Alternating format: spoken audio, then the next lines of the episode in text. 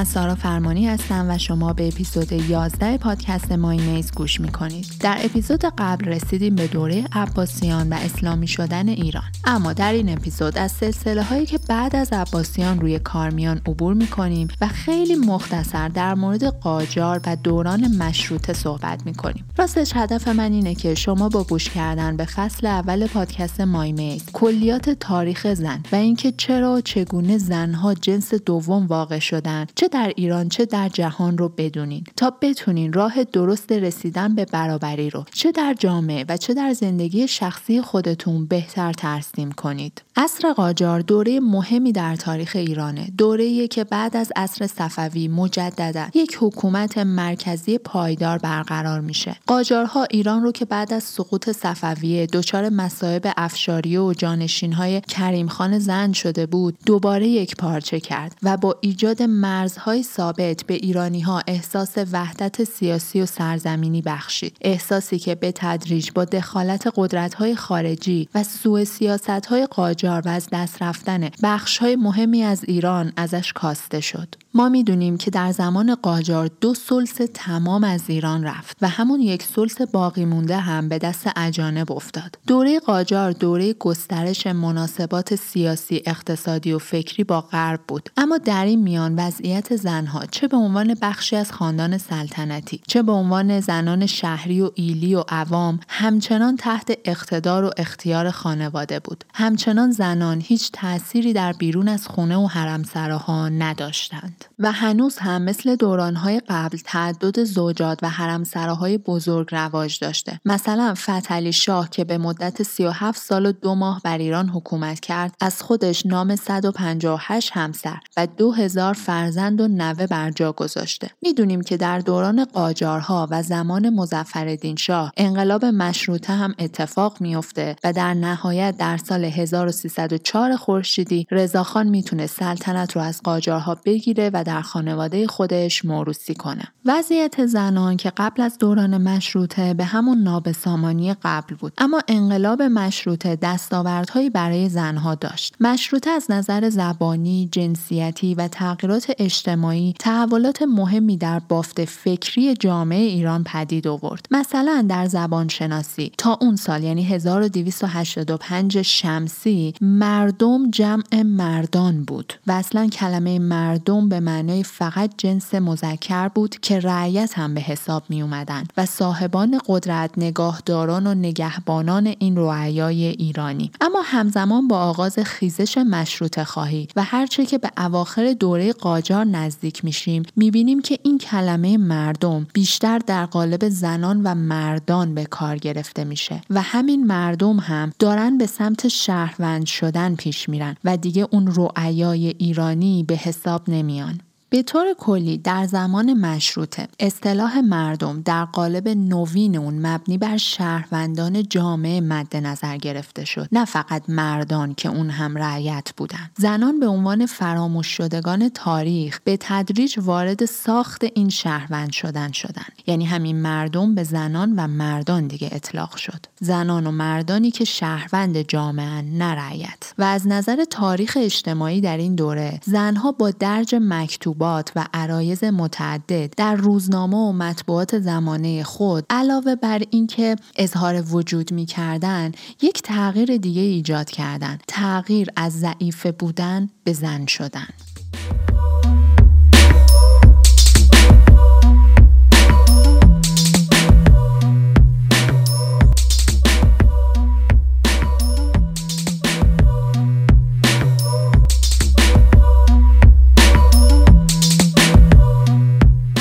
همچنین در این دوره برای اولین بار کتاب تحریر المراه اثر قاسم امین مصری توسط یوسف خان مصطفی با عنوان تربیت نسوان ترجمه شد. اثری که از اون به عنوان تنها منبع آموزشی دوره مشروطه میشه نام برد که الگوهای نابرابری اجتماعی در اون در خصوص زنها به طور کامل حذف شده. این موارد نشون میده که این تغییرات اجتماعی زن بودن رو جدا از دیگری بودن و جنس دوم بودن دوباره میاد مورد باز تعریف قرار میده و این الگو توجه خود رو به جنس زن اختصاص میده در این زمان ما با تغییر ساختهای زبانی و حذف اصطلاحاتی چون ضعیفه و ذلیله برای زنها هم روبرو میشیم و از این به بعد واژگانی چون نسوان برای معرفی جنس زن برگزیده میشه و پس از اندک زمانی از اصطلاحاتی چون زنان و بانوان برای معرفی زنان استفاده شد.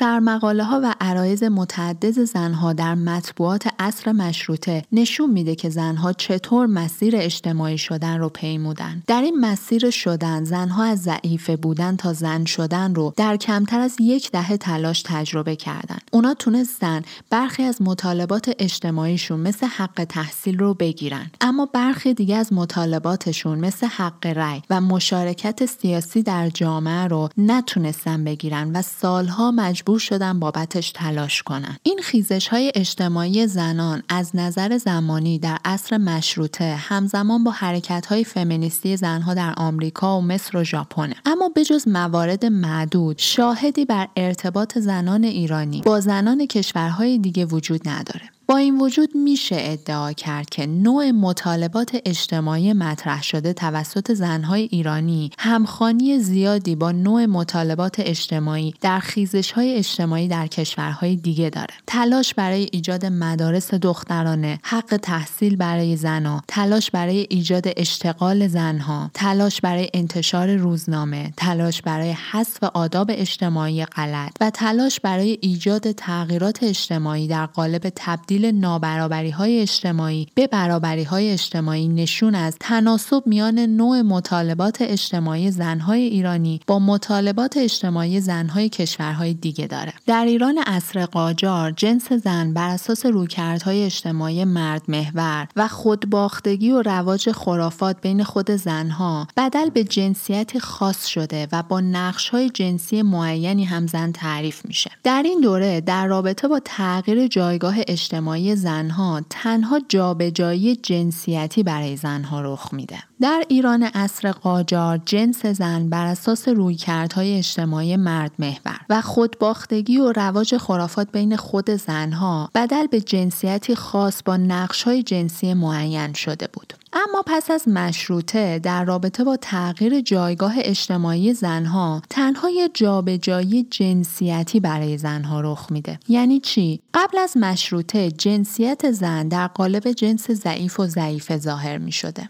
اما پس از مشروطه جنسیت زن در قالب مادر وطن و مادر بشر معرفی میشه.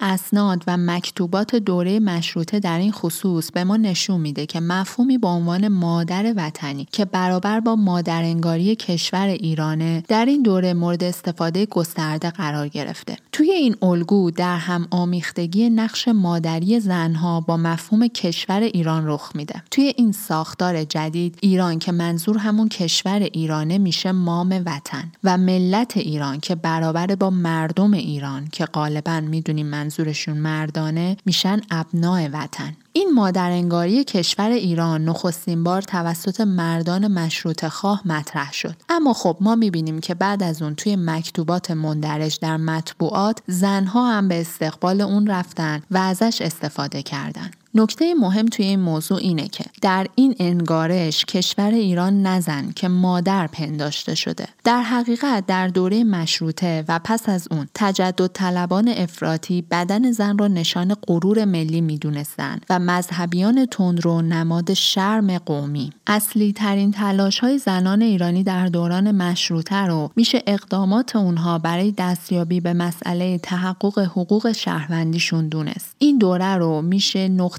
آغاز حضور اجتماعی زنها به عنوان نیمی از اعضای جامعه معرفی کرد. تلاش برای به دست آوردن حق برابری، حق آزادی، حق مالکیت و دیگر حقوق از جمله مواردیه که زنها توی دوره مشروطه برای ورود به عرصه شهروند شدن از اونها در عریضه ها و مکتوب نگاری های خود به شدت دفاع کردند. اعتراض به خارج دونستن زنها از جامعه و ملت اعتراض به مجلس شورای ملی مرد محور به دلیل نادیده گرفتن حقوق زنها و ذکر پرسش های چون کو قانون شما عدلیه شما کو. به چه دلیل؟ به حال این ملت زن و مرد توجه ندارید. بیان کردن انتقاد اجتماعی زنها به محروم بودن از حقوق اجتماعی. واقف نبودن زن ایرانی به حقوقش و نقد جایگاه زنها در محیط اجتماعی ایران از نمونه های انتقادی زنها و تلاششون برای پیوستن به حوزه اجتماعی. زنان در این دوره به شدت برای حق رأی، حق تحصیل، آموزش و بهداشت زنها و برابریشون جنگیدن. دوره مشروطه یکی از نخستین دوره های تجربه مدرن شدن نظام آموزش و پرورش ایرانه. این دوره برای تاریخ زن خیلی مهمه چون ما اولین حضور فعال اجتماعی زن ایرانی رو به شکل شبه سنفی در جامعه می‌بینیم. جامعه ایران در عصر قاجار به خصوص دوران مشروطه وارد مرحله جدیدی از تغییر و تحول ساختار سیاسی اجتماعی میشه که با دوران قبلش به شدت متفاوته. بررسی های جامعه شناختی نشون میده که زنان ایرانی در مسائل سیاسی اجتماعی این عصر حضوری فعال داشتن. تا پیش از دوران مشروطه و آشنایی با الگوهای آموزشی مدرن، نظام آموزشی ایران در چارچوب مکتب خونه های محدود می‌شد که محتوای آموزشیشون در طول چندین قرن دچار کمترین تغییرات، نوآوری ها و بروز ها شده بودند. در دوره مشروطیت اولین سنگ بنای آموزش و پرورش به سبک جدید گذاشته شد.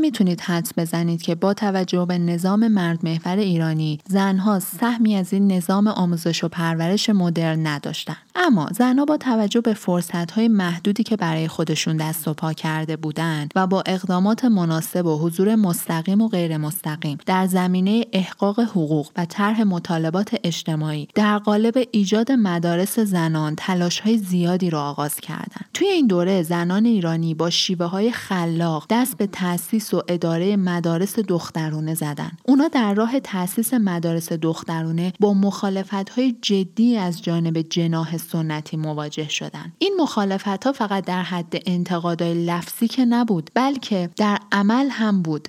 زنها در این راه با چالش های زیادی مواجه شدند. در خصوص محدودیت های ایجاد شده برای زنها باید به این نکته توجه داشت که در ایران مثل غرب زنانی که در تاریخ روایت شدن یا تونستن مطالبه ای رو مطرح کنند مادران، دختران، همسران، خواهران، معشوقه های مردان مشهور بودند. اقدام های زنانی مثل همسر سید کازم رشتی، آقا بیگم دختر شیخ هادی نجم آبادی، محترم اسکندری و خیلی از زنان مشهور دیگه نشونه هایی از تلاش زنان ایرانی در عصر مشروطه است که سایه نگرش مرد محور بر سر خودشون غیر قابل انکاره. اونچه که نقش طبیعی زنان نامیده میشه در حقیقت برساخته فرهنگی برای بیان برتری مرد و فرودستی زن در رابطه با فرودست بودن زن ایرانی مطبوعات انگلیسی مثل روزنامه تایمز هم مطلب می نوشتن. مثلا روزنامه تایمز در 28 می 1911 به بررسی جایگاه اجتماعی زنان ایران از منظر مردان ایرانی پرداخته و به نقل از یکی از نمایندگان مجلس شورای ملی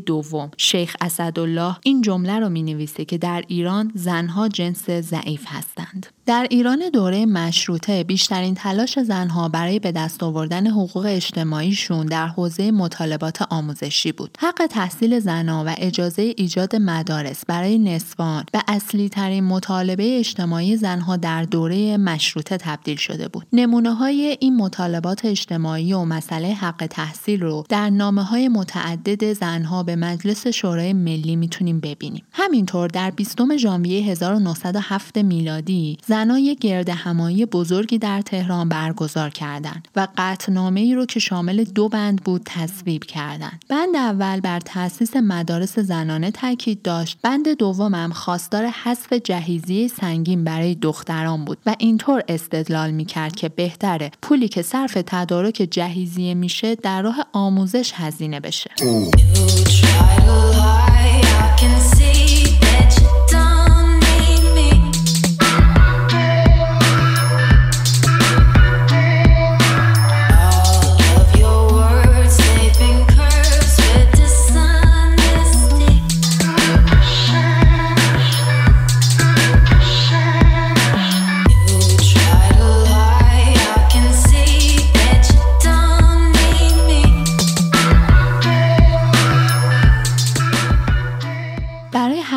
تحصیل و ایجاد مدارس دخترانه ابتدا زنان تحصیل کرده و نسبتا آشنا با فرنگ فعالیت می‌کردند اما پس از مدتی زنان دیگر طبقات اجتماعی هم تاثیر پذیرفتند و در مکتوبات و عرایز خود به مسئله لزوم حق تحصیل زنان برای ترقی جامعه اشاره می‌کردند اما بیایید ببینیم اصلا تحصیل و سوادآموزی زنان در دوره قاجار چطوری بوده. به دلایل مختلف سیاسی اجتماعی و عوامل محدودیت آموزش سواد به زنها در دوره قاجار رایج نبوده تنها محل آموزش و تحصیل مکتب خونه هایی بودند که سهم دختران از اونها بسیار ناچیز بوده بیشتر دخترها پس از طی دوره کوتاهی که در سطح خوندن متوسط و نوشتن با توانایی خیلی خیلی کم بوده به مراتب بالاتر نمی‌رفتن و خونه نشین می شدن. در این بین تنها دختران برخی خونواده های مرفه اون هم به شرط موافقت پدرشون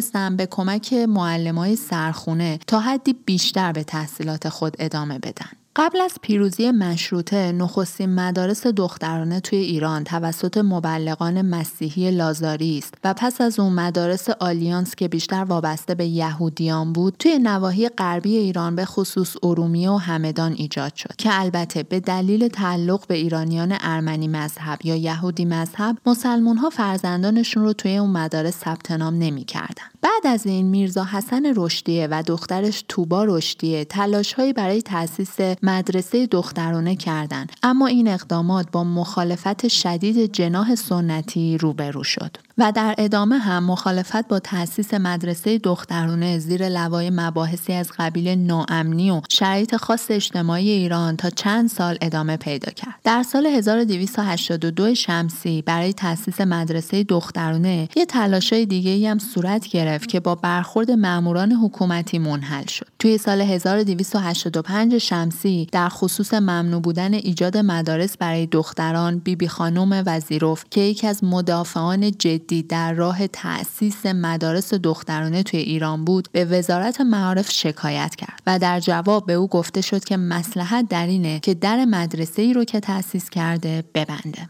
اما خب با توجه به سیر مخالفت ها و ممنوعیت ها هیچ کدوم از این اقدامات باعث نشد که زنها از اقداماتی که آغاز کرده بودند عقب نشینی کنند. در نهایت طی پیگیری های بیبی خانم مجلس شورای ملی تقاضای اونو مبنی بر تأسیس مدرسه دخترانه پذیرفت. پذیرشی که مشروط به دو تا شرط بود. یک فقط دختران 4 تا 6 سال در مدرسه تحصیل کنند. دو کلمه دوشیزه از تابلوی مدرسه حذف بشه. خب بعد از پیروزی خیزش مشروطه در خصوص تأسیس مدارس جدید یا عدم تأسیسشون بین مشروطه خواهان و نماینده های مجلس اختلاف نظر وجود داشت و به طور کلی به سه دسته تقسیم می شدن. دسته اول که بر این عقیده بودند که دختران علاوه بر یادگیری، خوندن و نوشتن باید مطالبی چون تربیت اطفال، خونداری، حفظ مراتب ناموس و شرف و بعضی از علوم مقدماتی که به اخلاق معاش و معاشرت با خانواده مربوط میشه رو یاد بگیرن. اما از همه مهمتر در امور خاصه مردان از قبیل امور سیاسی نباید هیچ مداخله ای داشته باشن و هیچ آموزشی ببینن. دسته دوم که از مشروط خواهان و روشنفکران بودن معتقد بودند که نه تنها نباید برای آموزش دختران محدودیتی قائل بشیم بلکه باید یه تمهیداتی بیاندیشیم تا تعلیمشون اتفاقا اجباری هم بشه و مدارس جدید جایگزین مکتب خانه های سنتی و قدیمی بشه و دسته سوم از مشروط خواهان با تأسیس مدارس دخترانه به سبک جدید مخالف بودن و می‌گفتن همون مکتب خونه های قدیمی برای آموزش دختران کافیه.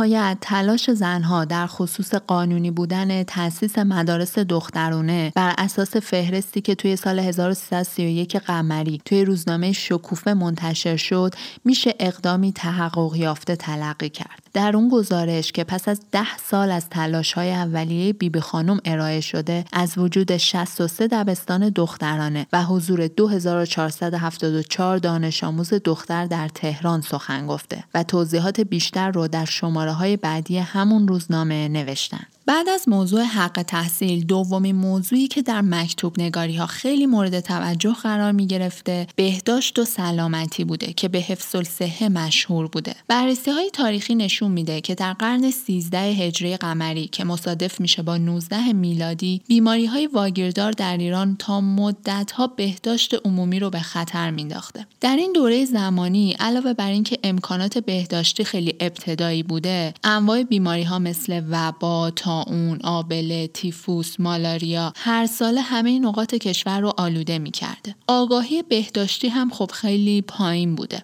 وجود این ناآگاهی بهداشتی به خصوص در زنان به دلیل گستردگی فعالیت هاشون و اینکه در تماس مستقیم با بچه ها بودن باعث می شده که آمار مرگ و میر خیلی بالا بره. همینطور وجود روش های درمان سنتی، توجه به رملندازی برای بهبود امراض و رواج عادات خرافاتی برای مقابله با برخی از بیماری ها از دیگر عوامل مهم در پخش شدن بیماری های واگیردار بوده. در نتیجه این اتفاقات مطبوعات شروع به انتقاد به روش های خرافی زنان برای درمان امراض کردند. مطبوعاتی مثل روزنامه شکوفه و ملا نصرالدین. یه اتفاق خوبی که اینجا افتاد این بود که علاوه بر این انتقادها شروع کردن به ترجمه و چاپ مقالات علمی در مورد موضوعاتی چون مسائل بهداشتی برای دختران، بیماری های رحمی، بیماری های مقاربتی، عفونت های زمان بارداری، فرزند پروری، تغذیه در زمان بارداری نقش مردان در انتقال بیماری های جنسی و توصیه هایی به هر دو جنس زن و مرد. هدف اصلی این آثار ایجاد زمینه های آگاهی در زنان در مورد مسائل بهداشتی. در این آثار دلیل توجه شاخص به مسائل بهداشتی زنان نقش مادری و نگهداری از نوزادها توسط اونهاست. مسئله حفظ و صحه نسوان به حدی با اهمیت بود که به زم زنان یکی از مسائل مهم در عرصه خصوصی تلقی تلقی می‌شد. به این منظور بخش حفظ الصحه مجلات مختلف زنان مثل دانش شکوفه زبان زنان نامه بانوان عالم نسوان نشریه جمعیت نسوان وطنخواه در فاصله سالهای 1289 شمسی تا انقراض قاجار در سال 1304 شمسی مورد توجه خاص زنها قرار گرفت. این امر از این جهت داره اهمیته که مسئله حفظ و صحه زنها به دلیل نقش مادری زمین ساز توجه به مسئله بهداشت عمومی در کل جامعه شده بود. خب بعد از برقراری نسبی نظام مشروطه و طرح نخستین مطالبات مدنی زمینه برای انتشار مطبوعاتی که خود زنها مسئولیت انتشارشون رو بر عهده داشتن فراهم شد. ویژگی مطبوعات زنان داشتن روی کرد و خیزش خاص نسبت به مطالبات اجتماعی جنس زن بود. بررسی های جامعه شناختی مکتوبات مندرج از زنها در جراید وابسته به خود اونها نشون میده که میشه سیر تحول متون مندرج در این روزنامه ها رو در قالب خیزش یک خورده جنبش به معنای همکاری زنها با جنبش عمومی یعنی مشروط خواهی در کشور معرفی کرد. خیزش اجتماعی زنان ایرانی در فاصله سالهای 1900 تا 1913 میلادی علاوه بر انعکاس توی مطبوعات داخلی توی مطبوعات خارجی هم منعکس می‌شد. نمونه اون درج نوشته در این خصوص در مطبوعات انگلستانه. نوشته ای که موضوع اون واکنش زنان ایرانی به تسلط بیگانگان و به خطر افتادن استقلال ملی ایران رو واداشت. توی این دوره زن ایرانی که تا دیروز در انحصار خونه بود و حق سخن گفتن و علم آموختن رو به دلیل رویکردهای مرد مدارانه جامعه و هنجارهای سنتی نداشت در دفاع از مشروطه و مطرح کردن مطالبات اجتماعی نوع خود یعنی جنس زن به نام نگاری در مطبوعات پرداخت و علاوه بر اون که از ملل دیگه برای پیشبرد اهدافش کمک می گرفت برای ارتقا و تغییر در جایگاه اجتماعیش به مقایسه وضعیت اجتماعی زنان جامعه ایران با ملل دیگه هم می پرداخت.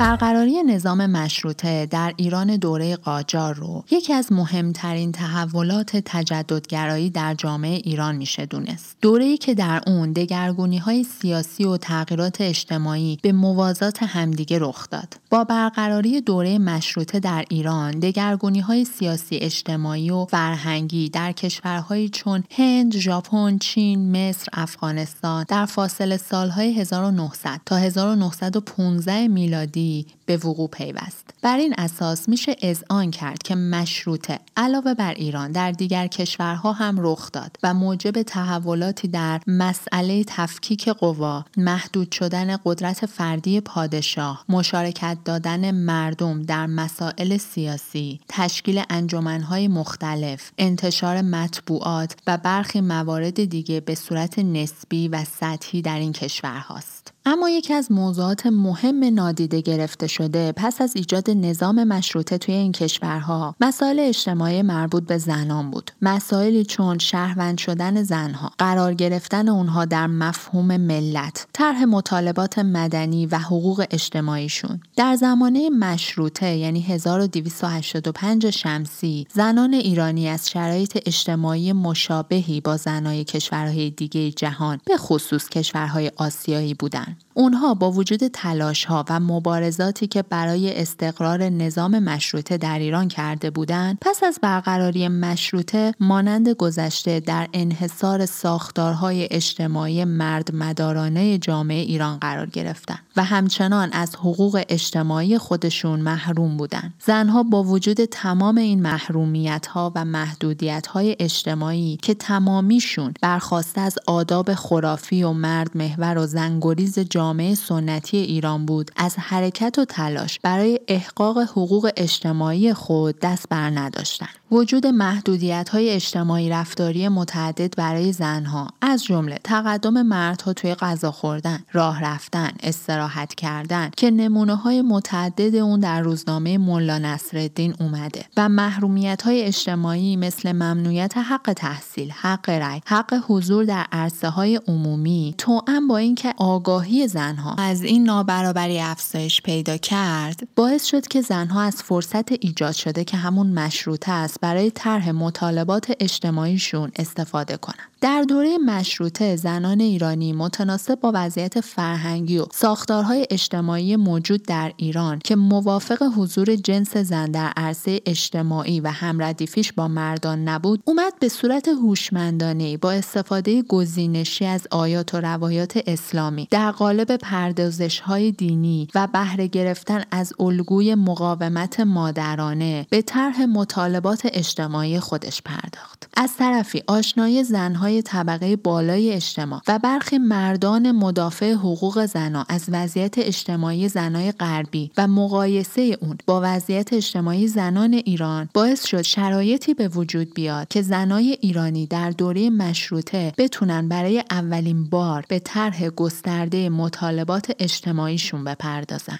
زنها با تاکید بر دو مقوله اسلامیت و ایرانیت و ارتباط دادن اون با مسئله ترقی ایران و تاکید بر نقش زنها در پیشرفت جامعه در تلاش بودند تا به فعالیت زنها در حوزه سیاسی مشروعیت ببخشند. مرسی که تا به اینجای کار با من بودین در اپیزود بعدی که اپیزود آخر فصل اول پادکست مای میزم هست میریم به دوران پهلوی تا ببینیم در اون دوران وضعیت زنها چه تغییر و تحولی پیدا می‌کنه. اگر پادکست مای میز رو دوست داریم و براتون روشنگره خوشحال میشیم که اونو به دوستای خودتون هم معرفی کنید.